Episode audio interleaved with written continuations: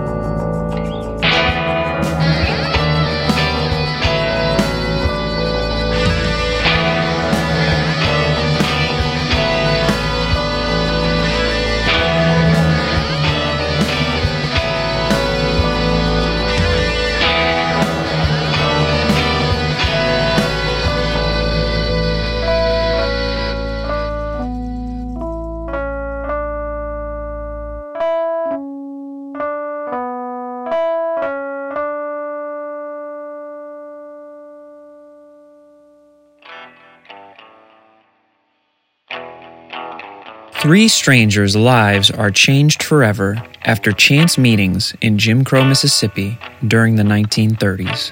This is their story.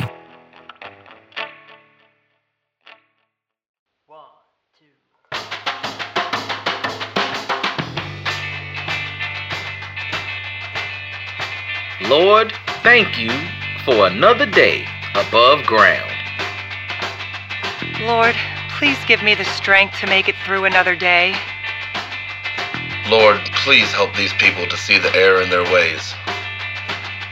Thank you for this roof over my head and these shoes on my feet. I have nothing left to give this man, this cruel, cruel man. The way they treat their fellow man.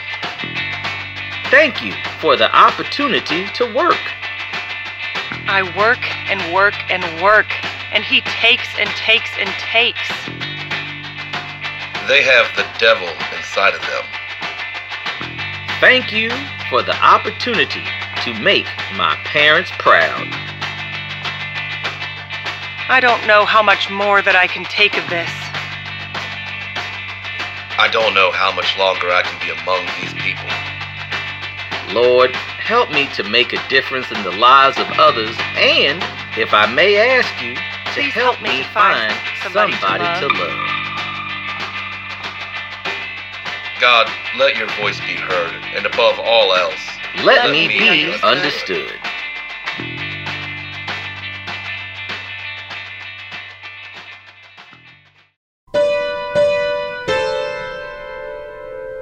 Tupelo, Mississippi.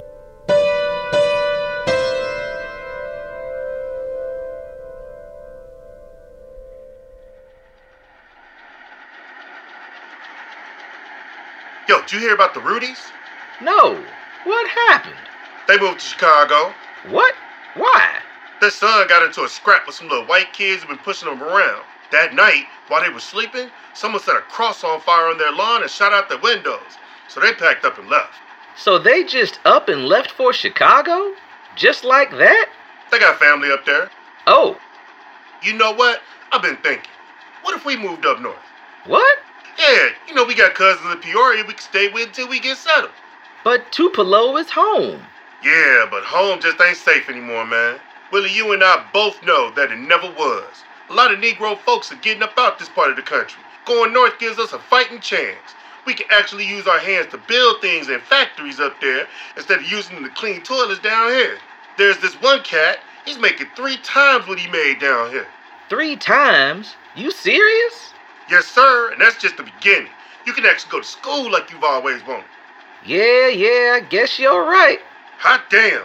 Let's start putting the wheels in motion.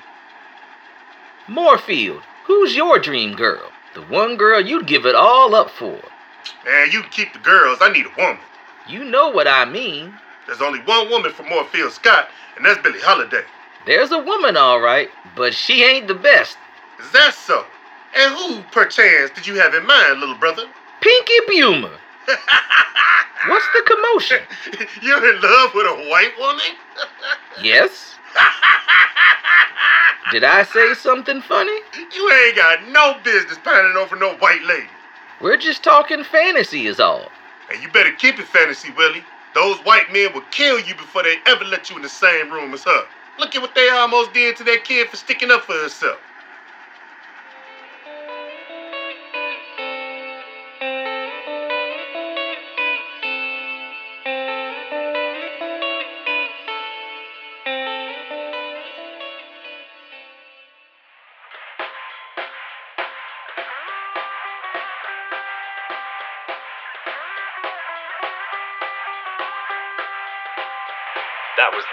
Glorious, glamorous, and gifted Pinky Bumer with her lovely little number, Soles of Your Shoes. She'll be barnstorming her way through the South this summer with stops in Atlanta, Birmingham, Jackson. TVA. Looking for work? Want to help your fellow countrymen? The Tennessee Valley Authority has you covered. Help bring new electric power to your area by working for the TVA.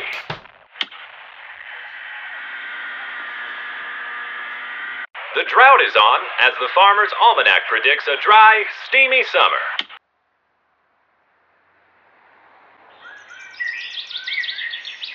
Heal Your Heart Ministries Tent Revival. Ten minutes. Come heal your broken spirit next to nothing cost. Starting in ten minutes. Is there gonna be a revival tonight? I wanna see a revival. Not for you, boy. Heal Your Heart Ministries Tent Revival. Ten minutes. The Lord wants us to love one another. He commands it in Mark 12:31 that thou shalt love your neighbor as yourself.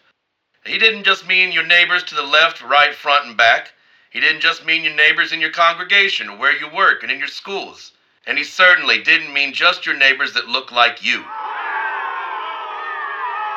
He meant all of your brothers and sisters in Christ, of every denomination, creed, or color. Hush now, and know it to be true. We are all the same in our Savior's eyes.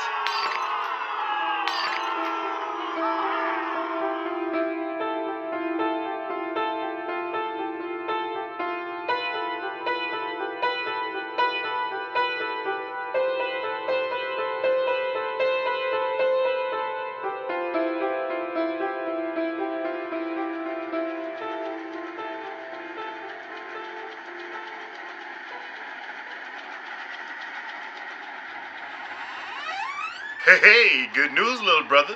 Looks like your dream is about to come true. You got a lead on jobs up north?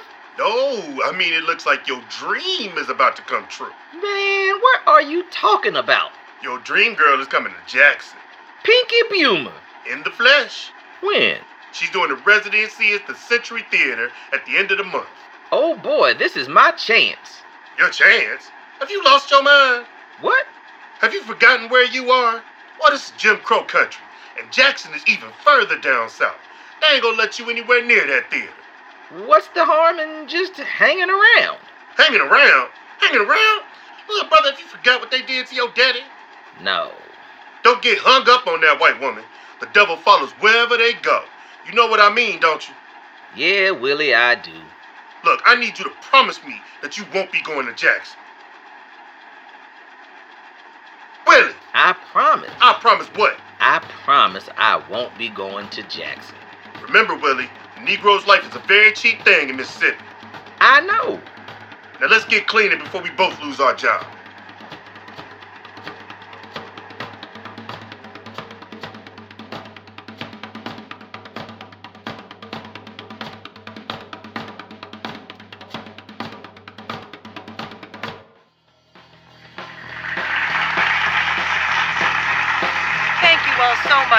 Out. You've been wonderful people to be in a room with and play music to. Get home safe. We'll see you next time. Take them home, boys.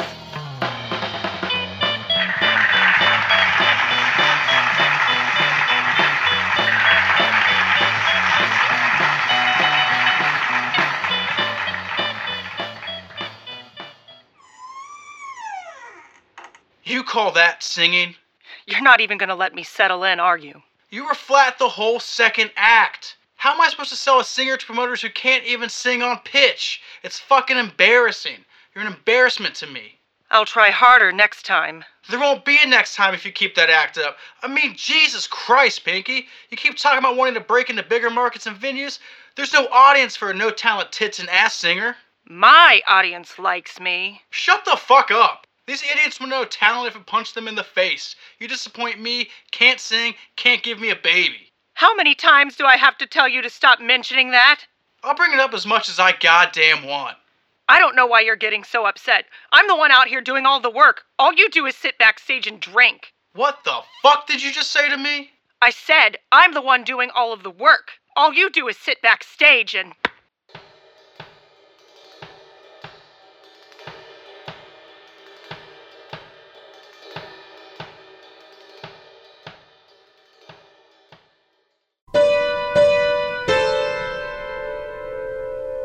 Atlanta, Georgia.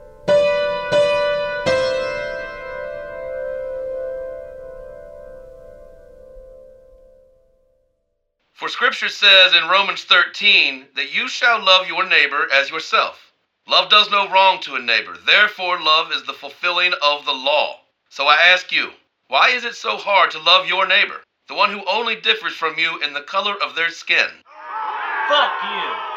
Are they too not your neighbor and therefore deserving of the fulfillment of God's law of love? Fuck you. Get off the stage. I just don't understand. There's nothing to understand, you fucking monkey lover.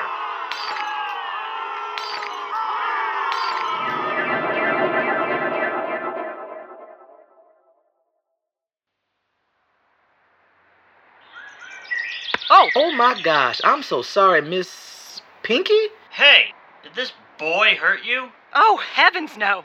I believe I ran into him. Why don't you get out of here, Nick? Goodness gracious. I said it was an accident. You don't have to muscle this young man around. But. But nothing. I pay you, and you'll do as I say and kindly leave. Urgh. Allow me to apologize for my awful brood. I'm the one that should be apologizing, Mrs. Bumer. That's Miss Bumer. Handsome. Miss? I thought that your husband was your manager. You're spot on. Was my manager. Was my husband. Oh, oh, I'm so sorry. Why? I'm not. Oh? The dog was a booze hound who. Well, it doesn't matter. Let's just say it was a uh, less than amicable divorce. Hence the heightened security. I see. Got a name, handsome? Uh, yes, yes, Willie. Willie Jenkins from Tupelo. Whoa, Willie Jenkins from Tupelo. You came a long way to see little old me? Yes and no, ma'am. I did come all the way from Tupelo, that is true. But see, you know, the, the show was whites only. What a cruel world we live in. We are all children of God, no less than the trees or the stars. You have just as much right to be here as anyone else. That's all right, ma'am. I am such a big fan, I figured I'd hang around back and maybe catch a glimpse of you. That would be all that I needed, ma'am. Pinky. You can call me Pinky, handsome Willie. Yes, ma. I mean, Pinky. Yes, Pinky. Sorry you couldn't see the show. Maybe I'll have to give you your own private show. Oh, Pinky. You don't have to run back to Tupelo right this minute, do you? Um, no, no. I suppose not. I'm sure there's another bus heading north in the morning. There's a place called Smith Park that's two blocks left and one block right from here. Meet me there after dark. Do you think that's safe? It's Sunday night. These people have work in the morning.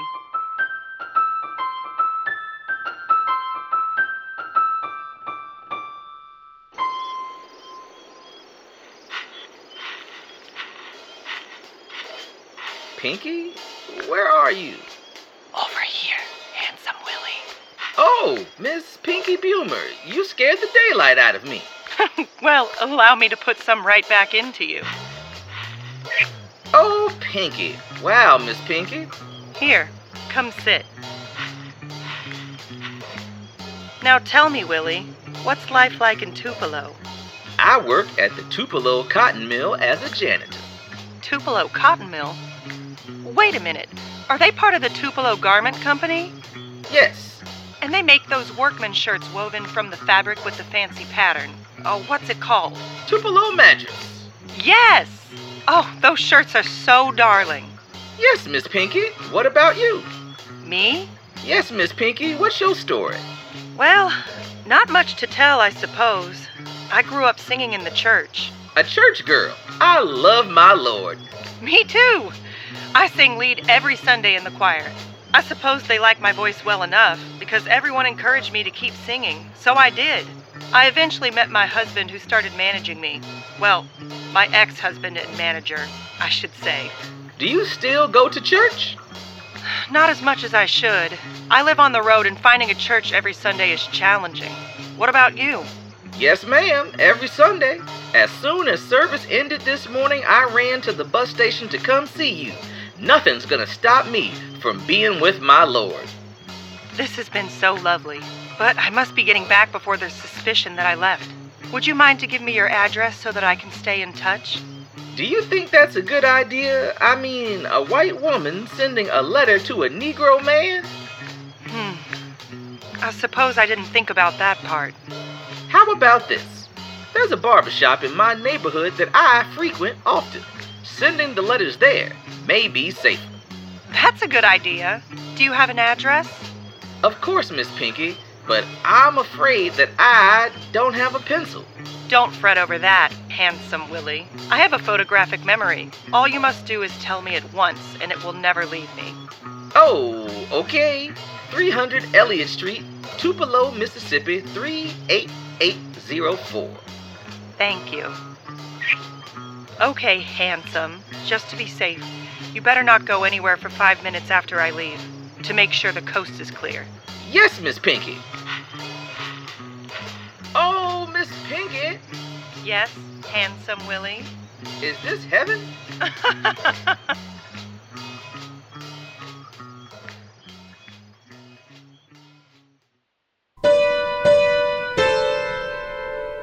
Magnolia Springs, Alabama.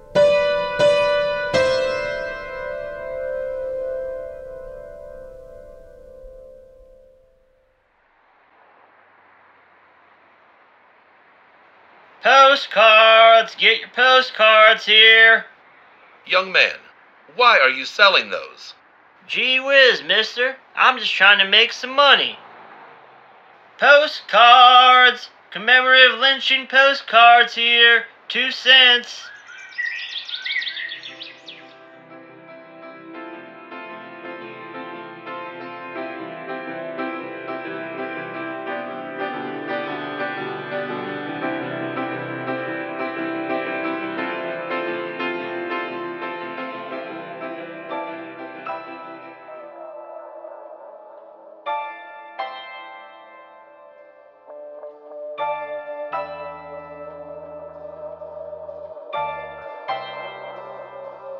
Dear handsome Willie, I trust that you made it back home to Tupelo safe after our little soiree in the park. I can't stop thinking about that night with you. You were such a gentleman, and I loved learning more about your life in Tupelo. Tupelo has such a pretty ring to it. I should use it in a song, perhaps about a star-crossed lover. We're heading west on tour.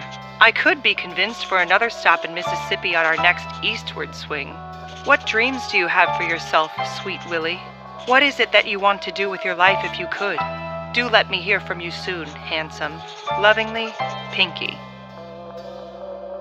Oh, Miss Pinky, you have made my life oh so gay. To think, just a little while ago, I was some faraway admirer. Now, I have you writing me letters. You should know that things like this never happen to a poor black boy from Mississippi. Never in his wildest dreams did he ever think this day would come. How long have I had to listen to everyone say Billie Holiday this and Billie Holiday that? While I do admire Miss Holiday's talent, I'd always tell them, you haven't heard an angel sing until you've heard Pinky Bumer. Tupelo would be lucky to have you, and you're welcome here anytime. I would love to go to school and become a teacher. I was never allowed to go to a proper school because of the color of my skin. It has always been a dream of mine to go to school to teach kids and to be able to give them opportunities that I never had. Love, Willie.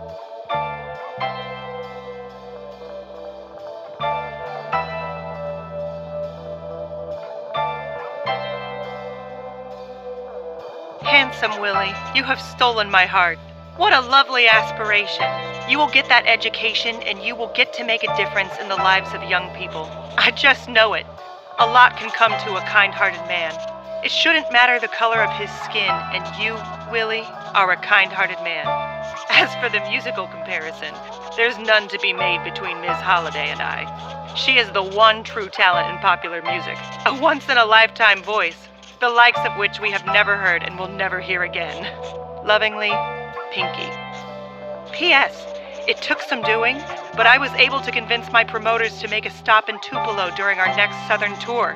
I will be heading your way at the end of the month after next.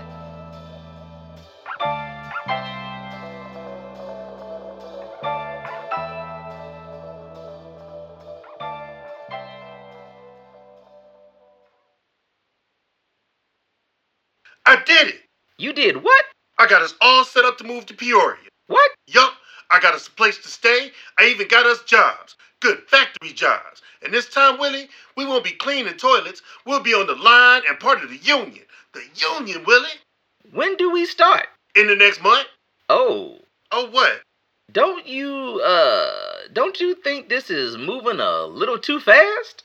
Too fast? Yeah, yeah, I mean, you expect us to just pack up everything and move away from the only home we've ever known just like that? Man, the only home we've ever known is filled with people who want to kill us. Willie, aren't you tired of living like this? I know, and I am. It's just, just, Just what? what if we, uh, what if we, what if we got jobs with the TVA? The TVA? Yeah, they're working to bring electricity to Tupelo. Man, those are white people's jobs. The TVA ain't hiring no Negroes. Willie, this is the best chance we got to get out of here and start a better way of life. Can't we just take a couple days to think about this? I guess, but not too long. We have to move quick if this is gonna happen.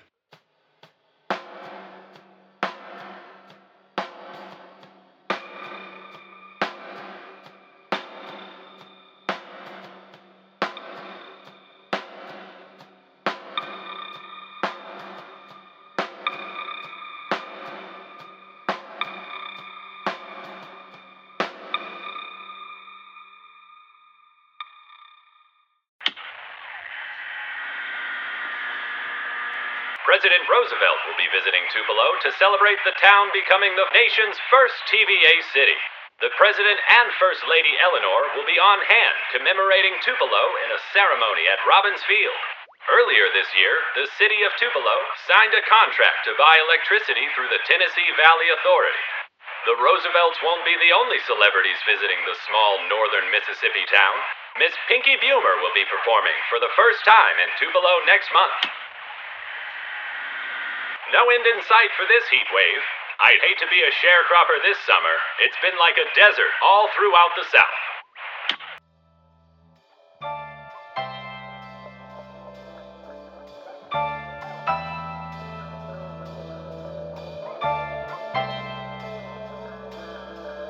Hello, dearest Pinky. I cannot tell you how happy talking with you these last few weeks has made me.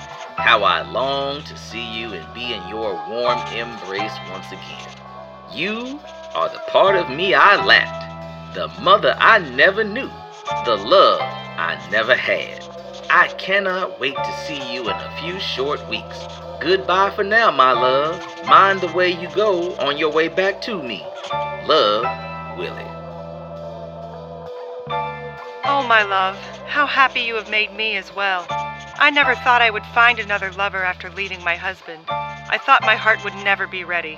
And then I found you, my prince, handsome Willie. It, won't, be long, until we're until together we're again, together my love. again, my love. Hey, little brother, we need to make a decision about Oh, what you reading. uh, oh, nothing, nothing, big brother. Oh, come on. I heard you reading something out loud. What is it? Nothing really. Come on, let me see that. No, Oh, my love, how happy you have made me as well. Moorfield, please stop reading. Who wrote this? Pinky? Pinky Bulmer? Is this some joke? Why is Pinky Bulmer sending you a love letter? We kind of met. Kinda met. Willie, tell me you didn't go down to Jackson. Yes? Yes. God damn it, Willie. Didn't I tell you not to go down to Jackson to chase a white girl? Yes, but But what? I told you, no one like us has any business trying to talk to a white woman. How'd you even meet her? I know they weren't about to let you watch her perform. I hung out behind the theater to try and catch a glimpse of her, and suddenly she appeared. And how'd you get this woman to send you letters? We met up at a city park after dark. You met her in public after dark? It was her idea. When else would I ever get a chance like this? Well, man, I'm glad she ain't tell you to jump off a building. Didn't I tell you how dangerous this was? Please explain to me how you could be so stupid. Because I love her. Love? Shit, you done done it now. You done lost your goddamn mind in love with a white woman. You might as well paint a bullseye on your chest. That shit's gonna get you killed, little brother. I can't help it. I've never felt like this before. Well, you better start to help it. That shit gonna get you strung up like your Don't say it. That's not gonna happen to me. bullshit is not. Wait, wait. Pinky's coming to town next month, isn't she? Um, um, And she coming to see you, itch. This is why you wasn't committed to Peoria, wasn't it? You had this planned all along, didn't you? Answer me, kinda. you stupid motherfucker. I'm gonna tell you exactly what you're gonna do. You gonna forget all about this Pinky Bulmer girl. You're gonna stop writing her letters. You're gonna forget this whole thing ever happened. You're gonna move to Illinois with me. But No buts. It's over, Willie. I'm sorry. But for your own good, for your life, it's over. I won't. Willie, I won't do it. man, they gonna kill you. No, God will not allow that to happen. What? I love this woman, and God will make sure that we will be safe together. Man, I can't. I just can't anymore. I've tried to reason with you. I went out of my way to help you get out of this situation we're in down here, but I'm done. If this is what you want to die for, I won't stop you anymore. I'm leaving for Peoria. But one last piece of advice. Don't bring your love letters from a white woman to a building full of white men, idiot. May God have mercy on your soul.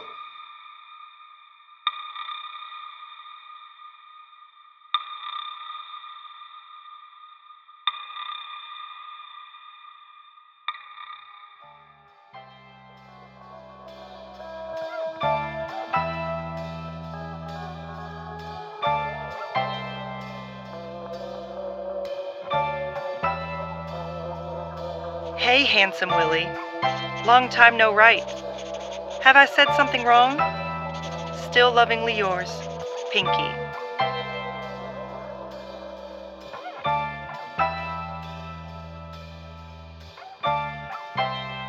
Oh, no, no, no, Miss Pinky. It's nothing that you did. It's me. Honestly, Pinky, someone close to me caught me reading a letter from you and feared what would happen to me should someone find out about our exchanges. While my feelings for you are unchanged, I can't say that I do not disagree with his concern. I have known several men who have disappeared for far less than our innocuous conversations. while there is more built in safety in our exchanging of letters than there would be in person secret rendezvous, you being in the public eye puts us at greater risk. For the fact remains in the eyes of our community I am a ravenous Negro and you an innocent, defenseless white woman. A heaven bound offense when left to a lawless mob. Why would God allow such a thing? It's just not safe, and I could never forgive myself should my actions cause you harm. Still, I love you, Willie.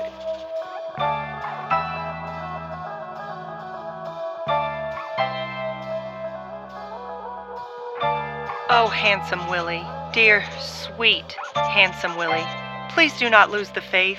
You know that I do not think of you in that way, but how foolish of me to not consider extenuating circumstances. While I do know the world can be a cruel and unforgiving place, I could never begin to fathom the world from your point of view. How scary that outlook must be.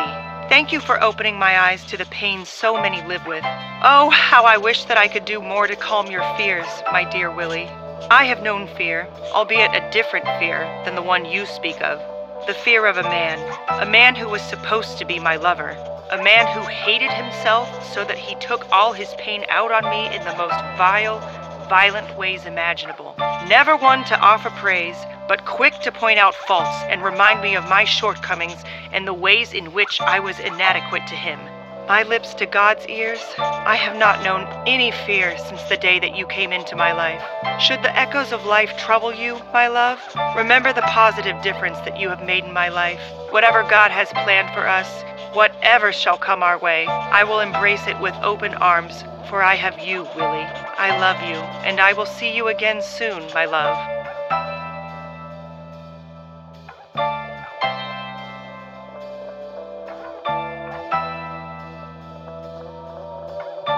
My dearest Willie, I thought of you all during the show last night and wanted you with me. It is too bad that we cannot be together always. My love for you is greater than you can imagine. Sometimes I become so disgusted with conditions in this country that I want to leave and go to some place where people are sensible, where I can at least walk the streets with you in the daytime without danger and fear. You often impress on me the fact that you are colored and can't take chances. I know that, darling, but love is greater than color in my case, and we must do the best we can until both of us are in position to leave for good. I suppose you got the package I sent by mail to the barber shop for you. I have to be careful in buying things on tour because of my nosy security. I bought a beautiful shirt for you, similar to the famous Tupelo Madras pattern that would really bring out the color of your hazel eyes, but I had to give it to my cousin because my security saw me purchase it. Be good, my love. Yours, devoted Pinky.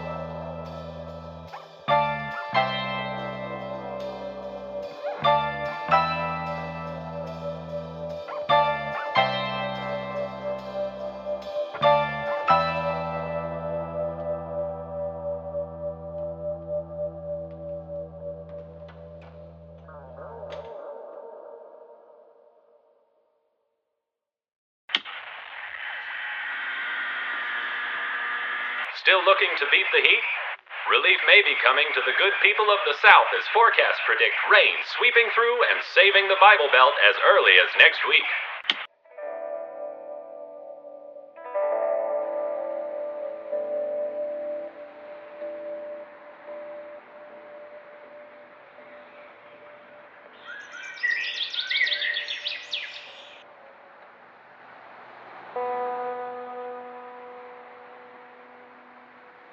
Excuse me, sir. I was wondering if you had a minute. I have time for all of God's children. You're a man of faith, aren't you?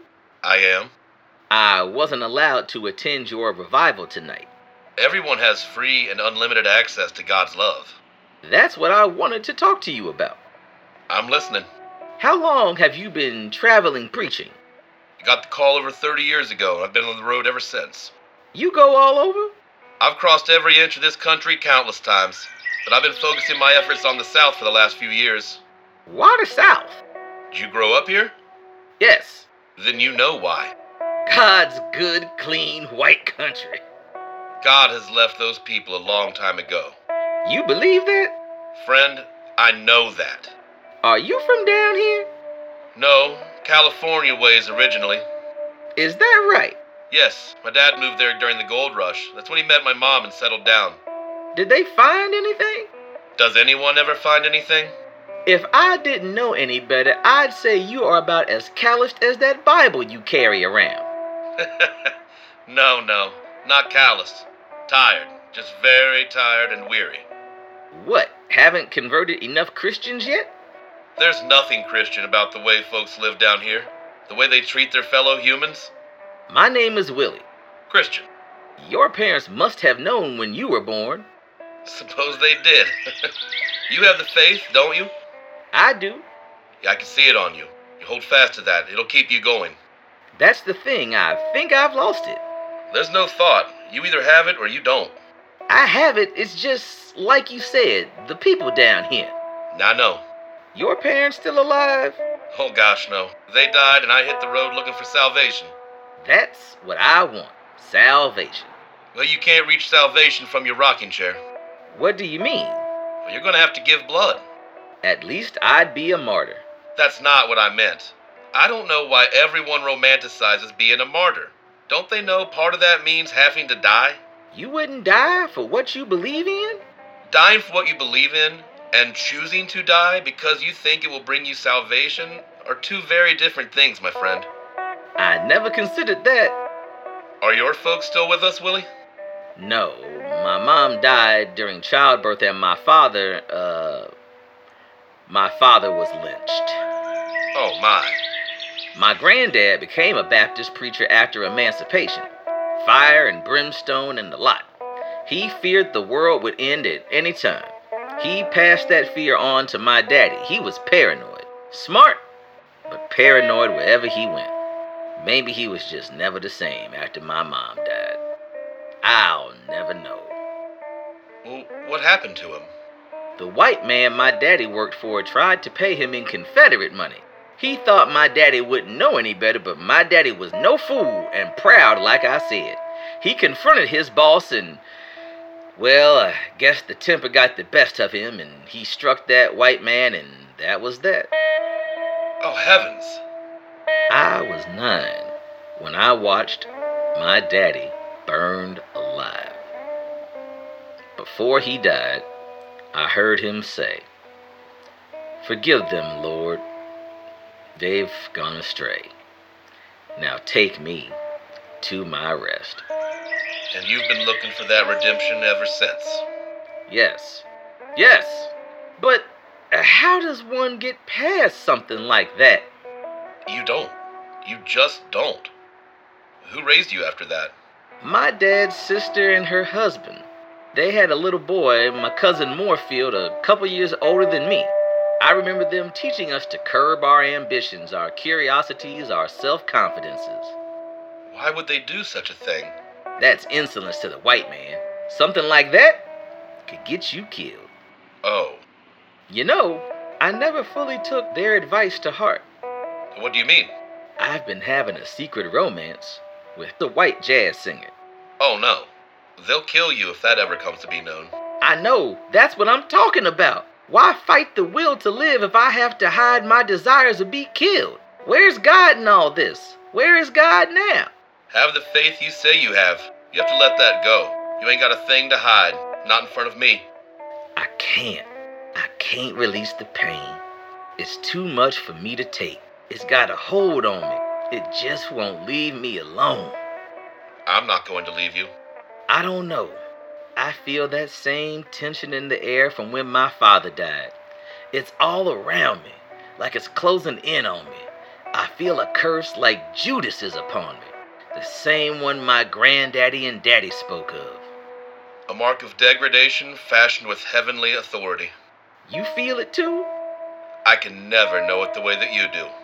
But I know a tribal sacrifice. And you and I have both seen how fast an aroused population can become an effective mob. I just want to make my parents proud. You have. You're alive. I heard a storm is rolling in. Do you think it's going to rain? We haven't gotten a drop all summer. I don't see why tonight would be any different.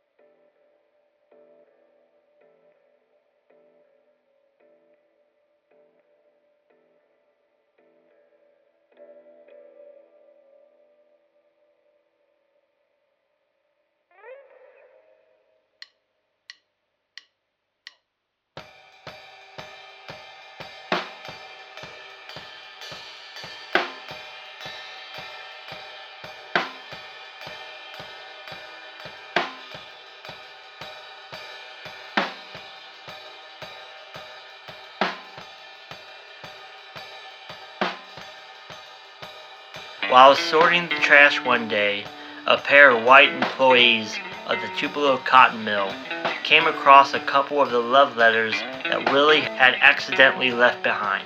When confronted about the letters, a scuffle broke out and a frustrated Willie struck a white foreman. Willie's badly beaten, near death body was taken to the outskirts of town to be executed in the same manner as his late father.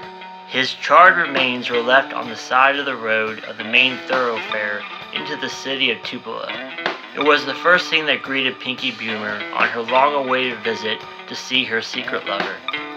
On the night of his execution, as Willie predicted, it rained.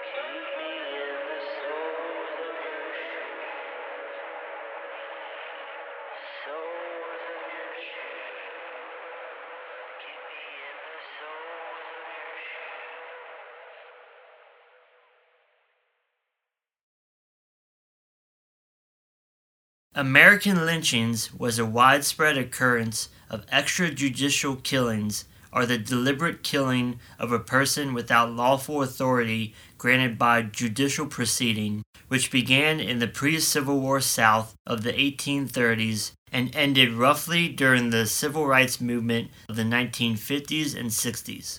Lynchings in the U.S. reached their peak from the 1890s through the 1920s and primarily victimized ethnic minorities, especially emancipated slaves, at the hands of white supremacists. While primarily occurring in the American South due to the large African American populations that lived there, racially motivated lynchings also occurred in Midwest and border states. The origins of lynchings in America dates back to revolutionary times. The practice is named after the brother of a man who founded Lynchburg, Virginia in the 18th century. Captain William Lynch was a self appointed judge who sentenced people to die without a proper trial. This method of condemning someone to their death by hanging was called Lynch's Law. Later, the act of hanging was called lynching. The definition of a lynching has gone through several iterations throughout the years. Generally, a lynching has been defined as a summary execution by a mob of an individual believed to have committed an alleged crime or a perceived transgression of social codes. In 1905, lynching historian James E. Cutler defined lynching as the practice whereby mobs capture individuals suspected of a crime or take them from officers of the law or break open jails and execute them with impunity that is to be found in no other country with a high degree of civilization. Cutler said that lynching was an undeniable part of daily life, as distinctly American as baseball games and church suppers. In 1922, a lynching was defined as five or more persons acting in concert for the purpose of depriving any person of their life without authority of law. In 1934, a lynching was defined as a mob or riotous assemblage composed of three or more persons acting in concert with the authority of law to kill or injure any person in the custody of a peace officer with the purpose or consequence of depriving such person due process of law or the equal protections of law. Today, the National Association for the Advancement of Colored People, or NAACP, defines a lynching as the public killing of an individual who has not received any due process. The NAACP goes on to say that these executions were often carried out by lawless mobs though police officers did participate, under the pretext of justice. Lynching invokes images of African Americans hanging from trees, but they involved other extreme brutalities, such as torture, mutilation, decapitation, and desecration. Some people were burned alive.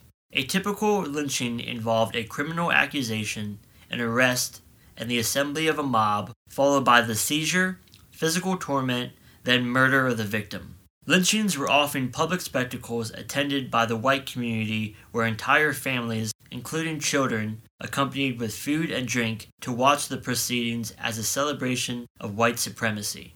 It was not uncommon for lynchings to be attended by thousands of spectators. Photos of lynchings were often sold as souvenir postcards. Mutilated body parts of the lynched deceased were viewed as highly coveted and valuable possessions to be taken from the lynch site back home to be proudly displayed in windows and other highly trafficked areas for public viewing and were held as precious family heirlooms that were passed down from generation to generation. The exact number of people lynched in America is impossible to know for certain due to decades of informal tracking. Best estimations of records maintained by the NAACP have the total number of lynchings in the U.S. from 1882 to 1968 at 4,743. Many historians believe the true number to be underreported. The highest number of lynchings reported in that time period occurred in Mississippi, with 581 recorded. Georgia was second with 531, and Texas was third with 493. Lynchings did not occur in every state. There are no recorded lynchings in Arizona, Idaho, Maine, Nevada, South Dakota, Vermont, and Wisconsin. African Americans were the primary victim of lynchings, with 3,446, or 72% of recorded lynchings, being African Americans. Some white people were lynched for helping African Americans or for being anti lynching. Immigrants from Mexico, China, Australia, and other countries were lynched as well. Males and females were lynched, as well as children. In some instances, when the alleged perpetrator of a supposed crime could not be found, the person's wife, child, or other family member would be lynched in their stead. White mobs often use dubious criminal accusations to justify lynchings. Justifications varied, but the most sensational and commonly repeated excuse was a sexual assault against a white woman. Charges of rape were routinely fabricated. These allegations were used to enforce segregation and advance stereotypes of black men as violent, hypersexual aggressors. Accusations of other crimes included murder, arson, robbery, and vagrancy. The fear of a black uprising or slave insurrection was another central motif in white rationalization for extralegal violence against African Americans, though more restraint was shown to slaves due to them being seen as valuable property. Many victims of lynchings were murdered without being accused of any crime. They were killed for violating social customs or racial expectations, such as speaking to a white person with less respect than what white people believed they were owed. Really, any reason could be extrapolated into a viable justification to lynch a person. Many were lynched for no reason at all. If not apprehended in public, mobs would often overrun jailhouses to illegally seize alleged suspects to bring them to their public doom. The person outraged or their family, when possible, was asked to confront and identify their assailant and was given first dibs to participate in the killing. With no determinate way to classify cause of death or pin down those responsible for the killing, coroners often gave official ruling in lynch deaths as death at the hands of persons unknown. Lynching was seen as a form of tribal sacrifice used to clear all of a painful spasm the white community needed to regain feeling of normalcy after a crime. So omnipresent was the fear of a potential lynching in the African American community that it influenced day to day life and decision making. Parents had to actively suppress curiosity, ambition, and self confidence in their children due to fear that it would be seen as insolence or arrogance by whites and therefore worthy of a lynching. Lynchings in the American South were a catalyst for the Great Migration. The Great Migration was one of the largest movements of people in U.S. history. Approximately 6 million African Americans moved from the American South to northern, midwestern, and western states from roughly the 1910s into the 1970s. The driving force behind this mass movement was for African Americans to escape racial violence, pursue economic and educational opportunities, and obtain freedom from the oppression of Jim Crow laws of the American South. With war efforts ramping up in 1917, many able bodied men were deployed to war zones throughout Europe, leaving many industrial jobs vacant. The labor supply was further strained by lack of European immigration and a standing ban on people of color in various parts of the world. This afforded the opportunity for the African American population to be the labor supply in non agricultural industries. African Americans who migrated north after World War II were met with housing discrimination as localities began to implement restrictive covenants and redlining, which created segregated neighborhoods and laid the foundation for current racial disparities in wealth in the U.S. Attempts to bring awareness to the draconian practice of lynching were met with rebuffs at every turn for decades. The NAACP led the fight to bring recognition of lynchings into a mainstream focus for the U.S. population and the world at large. Grassroots activism set up boycotts of white owned businesses. Anti lynching crusader Ida B. Wells bravely composed newspaper columns to criticize lynchings. She also went on speaking tours of Britain in 1883 and 1884 to bring stories of the atrocities of American lynchings to horrified European audiences for the first time. In a July 1916 issue of The Crisis, the editor W. E. B. Du Bois published a photo essay called The Waco Horror that featured graphic images of the lynching of Jesse Washington. In 1919, the NAACP published 30 Years of Lynching in the United States, 1889 to 1919, to promote awareness of the scope of lynching by offering gruesome facts by number, year, state, color, sex, and alleged offense. From 1920 to 1938, the NAACP flew a flag from their national headquarters in New York City that bore the words, A man was lynched yesterday. This campaign turned the tide of public opinion and even persuaded some Southern newspapers to oppose lynching due to the damage caused to the South's economic prospects. In 1918, Congressman Leonidas Dyer of Missouri first introduced his anti lynching bill, known as the Dyer Bill, to Congress. The bill was eventually defeated by a Senate filibuster. National lynching rates declined in the 1930s. The first full year without a recorded lynching occurred in 1952.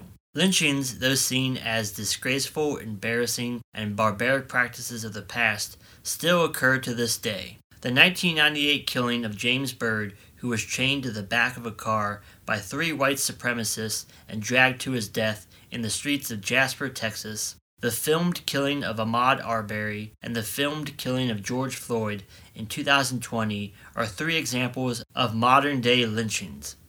Finally, on March 29, 2022, the Emmett Till Anti Lynching Act was signed by President Joe Biden. After over 100 years and 200 failed attempts by U.S. lawmakers to pass anti lynching legislation, the act finally designated lynching as a federal hate crime. On April 26, 2018, the National Memorial for Peace and Justice opened in Montgomery, Alabama. Founded by noted civil rights lawyer and activist Bryan Stevenson and the Equal Justice Initiative, the memorial and museum commemorates the black victims of lynchings in the United States, with a focus on and acknowledging past racial terrorism and advocating for social justice in America. The museum traces the African American experience from slavery through mass incarceration. The hallmark being a memorial that includes 805 hanging steel rectangles representing each of the U.S. counties where a documented lynching occurred, along with the names of each documented victim. Melby B. Dotson was quoted as saying that lynching was America's national crime.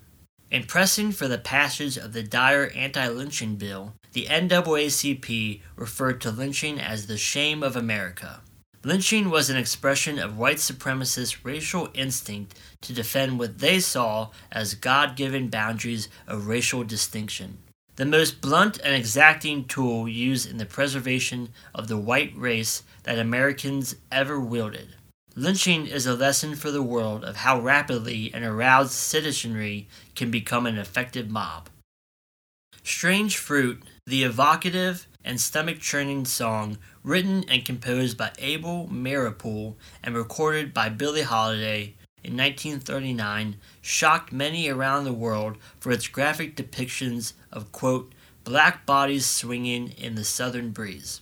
The lyric compares the after effects of a lynched body to that of a peculiar fruit hanging from a tree. The quote, bulging eyes, twisted mouth, and the sudden smell of burning flesh became, quote, a fruit for the crows to pluck. The 1939 version sold over 1 million copies, becoming Holiday's best selling recording. Heavy Head Season 3, Episode 3 A Fruit for the Crows to Pluck is written and produced by Tanner Hines, with additional engineering and recording by Tabari McCoy. Willie Jenkins and Revival Kid, voiced by Tabari McCoy. Pinky Bumer, voiced by Alicia DeVore. Christian, voiced by Chris Seamer. Moorfield Scott, voiced by Phil Pointer. Ryan, voiced by Nick Noble. Radio broadcaster and revival barker, voiced by Lauren Hutton. Narrator, postcard kid, crowd member, and security, voiced by Tanner Hines. Narration and art design by Evan Verilli. Award winning original music by Real Blue Heartache Kids. Their music is available wherever you buy or stream music. If you or a loved one is experiencing a psychiatric emergency and live in the United States, please text or call 988 or text HOME to 741 741 for free and confidential support from the National Suicide Prevention Lifeline and the Crisis Text Line.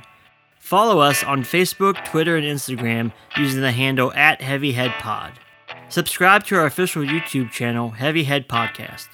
You can email us at heavyheadpod at gmail.com. Please rate and review us on iTunes. We'd love to hear from you.